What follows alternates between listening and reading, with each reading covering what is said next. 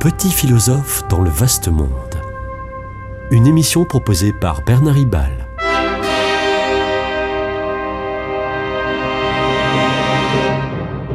Bernard Ribal, essayiste, agrégé et docteur en philosophie.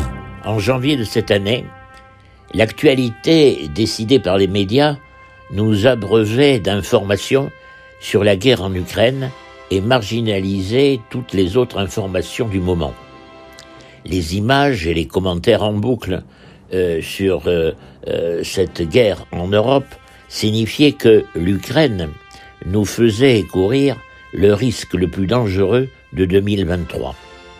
Puis, presque d'un seul coup, le, le de l'histoire braque tous ses feux sur la réforme des retraites en France, réforme devenue le principal problème, évacuant, évacuant, euh, sauf euh, sur une des, des chaînes d'information, évacuant l'Ukraine vers euh, l'actualité finalement secondaire.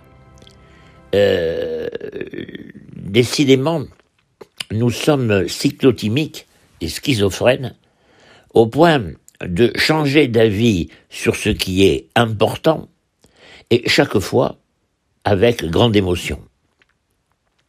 Quand nous allons tourner la page des retraites, après une période de décence selon le mot de Laurent Berger, ou de convalescence selon le mot de la première ministre, eh bien, pour nous, pour nous remettre de nos émotions ces périodes, alors, vers quelle, vers quelle nouveauté, à ce moment-là, euh, allons-nous nous tourner Allons-nous nous, nous, nous, en, occultant tout le reste Ces comportements lunatiques, euh, souvent orchestrés par les médias, font partie sans doute de ce que l'on appelle la crise de la démocratie. Les citoyens sont désorientés. La démocratie sociale est en panne, chaque camp restant bloqué sur ses positions sans en démordre. La démocratie politique, elle, s'exerce de façon purement formelle. Faut-il dire la, la démocratie est en crise? Formule aujourd'hui très fréquente. Très fréquente, oui, mais elle ne veut rien dire. La démocratie est en crise, oui, mais c'est un pléonasme. La démocratie n'existe que de crise en crise. Ce n'est pas un régime de paix et de tranquillité, la démocratie. La démocratie est en permanence un combat, un combat pour gagner les élections, un combat qui forcément perturbe, car il détermine la politique de la France. Le conflit est bénéfique pour faire avancer les choses, mais le conflit est maléfique quand il entre en violence, c'est-à-dire dans l'usage excessif de la force. La crise politique d'aujourd'hui part d'une bonne intention euh, qui s'est retournée comme un, boomerang. En effet, depuis longtemps, on entendait dire que l'affrontement droite-gauche était devenu désuet, tant il était vrai qu'à quelques broutilles près, euh, gauche et droite euh, menaient presque la même politique gouvernementale. Un homme est parvenu à être le catalyseur d'une unité droite-gauche pour gouverner ensemble avec un même programme. Euh, cet homme est Emmanuel Macron.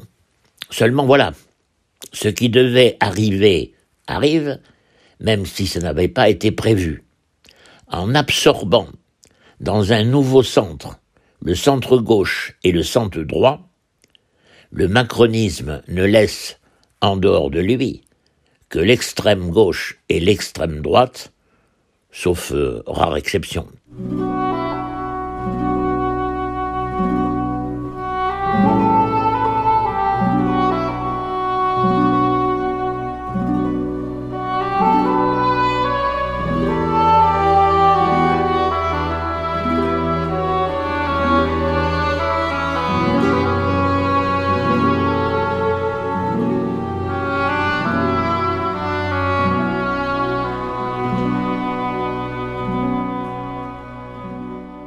Au lieu de deux camps traditionnels gauche et droite, nous avons trois camps. Un camp macroniste au centre, un camp d'extrême gauche qui occupe tout le vide laissé à gauche, et un camp d'extrême droite qui occupe le vide laissé à droite, si ce n'est un parti restreint déchiré entre l'attraction Macron et l'attraction extrême droite. Du coup, la politique s'enflamme par la puissance des extrêmes face à la résilience du nouveau centre. Mais ces tensions sont le lot normal de la vie politique. Et la démocratie militante a besoin de cette vitalité. La crise démocratique ne vient pas non plus d'une crise des institutions. D'ailleurs, personne ne les conteste radicalement, ces institutions. Le président de la République et la première ministre ont été vivement pris à partie, c'est vrai, mais toujours considérés comme président de la République et premier ministre. Le Conseil constitutionnel lui-même n'a pas été nié par ses prérogatives. Non, dans ses prérogatives. Non, la, la crise est ailleurs. Euh, il est dans la montée en, charge euh, des populismes, des populismes qui engagent des exclusions radicales. Les, Français, bien plus heureux sans les émigrés, dit le populisme d'extrême droite. Les salariés, bien plus heureux euh, sans les capitalistes et, euh, dit le populisme d'extrême gauche. Le peuple bien plus heureux sans les corps intermédiaires, selon la pratique, mais, mais pas selon le discours, selon la pratique du pouvoir actuel. Les populismes font le vide entre le chef, le leader, le sauveur d'un côté, et les citoyens de l'autre. Du coup, les acteurs qui pourraient agir entre le chef et les citoyens sont considérés comme inutiles et inefficaces. Les élus territoriaux, par exemple, ou les parlementaires, ou, les syndicats. Du coup, à nouveau, les, citoyens veulent s'exprimer et peser personnellement, et pas seulement collectivement. Mais comment dialoguer avec le pouvoir lointain sans intermédiaire? Les citoyens s'exaspèrent et entendent être écoutés dans la rue et par les manifestations. Dans, par l'effet psychologique de foule, euh, le manifestant se croit puissant et démocratiquement légitime. Or, les, les jours de forte mobilisation, très forte, les manifestants sont au plus 3 millions mais il y a près de 50 millions d'électeurs inscrits en France. Alors, peut-on s'en remettre au sondage? Autre hypothèse donc. On perd, on perd alors le sens de la démocratie. Les sondages ne mesurent qu'approximativement l'état de l'opinion à un moment donné. En revanche, l'élection n'est pas seulement une mesure de l'opinion à un moment donné. L'élection, elle, engage un contrat, un contrat dans la durée, selon lequel, sans lequel, pardon, sans lequel la société ne peut pas fonctionner, ni s'organiser. Un président de la République est élu pour cinq ans. Il faut de la durée pour mettre en œuvre des politiques. Même en cas euh, de très mauvais euh, sondage, il garde sa légitimité. La rue et les sondages n'ont pas cette légitimité de la durée. Ils sont dans l'instant. En revanche, le pouvoir doit-il euh, euh, euh, poursuivre sa politique si, par des manifestations et des sondages, il est momentanément, manifestement très minoritaire? Oui, oui, en un sens. Juridiquement, oui. Oui, pour les raisons que nous venons de rappeler. Il est élu pour une durée. Mais non politiquement. Non politiquement, car, comme euh, beaucoup l'ont l'ont dit avant moi, dont le, le, grand philosophe Emmanuel Kant au XVIIIe siècle, on ne fait pas le bonheur du peuple contre le peuple.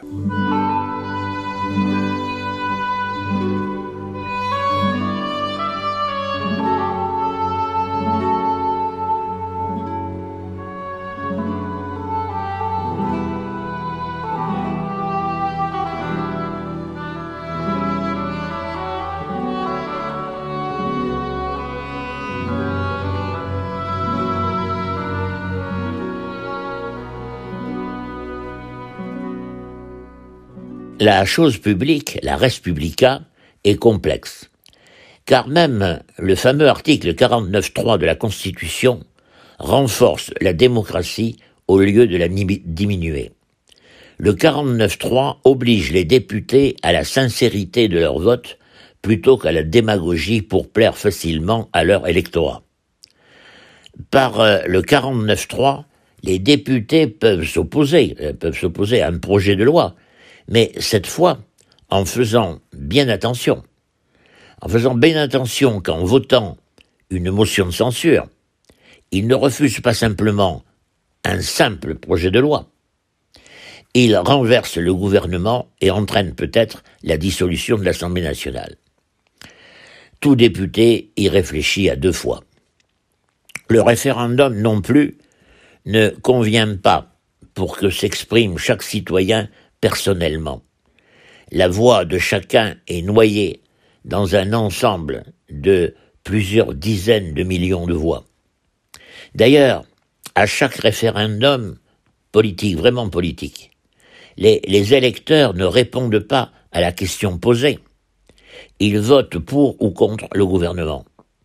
Alors, nous devons trouver des, des voies nouvelles pour que chaque citoyen puisse individuellement euh, se sentir pris en compte, au moins en partie. Les prérogatives d'une part des députés, des sénateurs et d'autre part des corps intermédiaires tels que les syndicats. Bref, ces prérogatives sont à réactiver et à mettre en évidence. Pour cela, il faut donner au Parlement la possibilité visible de peser sur la politique de la France plutôt que de n'être qu'une chambre d'enregistrement des décisions gouvernementales. De même, la négociation sociale nationale doit euh, aussi avoir euh, du grain à moudre pour que les syndicats euh, servent clairement à quelque chose. Reste bien sûr aux parlementaires et aux syndicalistes à organiser eux-mêmes des liens fréquents des, liens fréquents en présentiel ou en distanciel avec les citoyens. Bref, euh, animer une démocratie participative.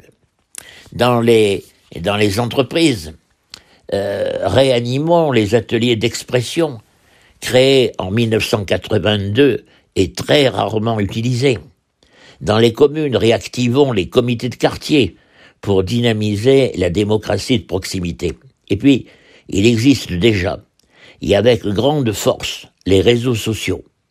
Les débats sur les réseaux sociaux y ont lieu, mais dans une grande pagaille et l'irresponsabilité. Politiques et syndicalistes doivent cependant beaucoup mieux écouter les réseaux sociaux et pas seulement y intervenir.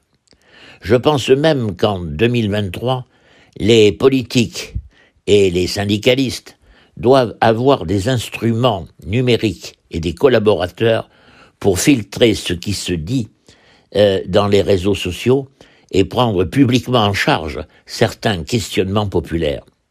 Alors, alors faut-il dire avec le président de la République que nous avons 100 jours pour trouver ensemble des solutions à nos problèmes, en l'occurrence ici une conciliation serrée de la démocratie participative qui débat et de la démocratie euh, représentative qui décide à partir du débat. Oui et non. Oui et non de parler de ces 100 jours, car quand des Français parlent des 100 jours, ils font allusion historique aux 100 jours de Napoléon entre l'île d'Elbe et Waterloo. Bref, ce peut être de mauvais augure. C'était Petit philosophe dans le vaste monde, une émission de Bernard Ribal.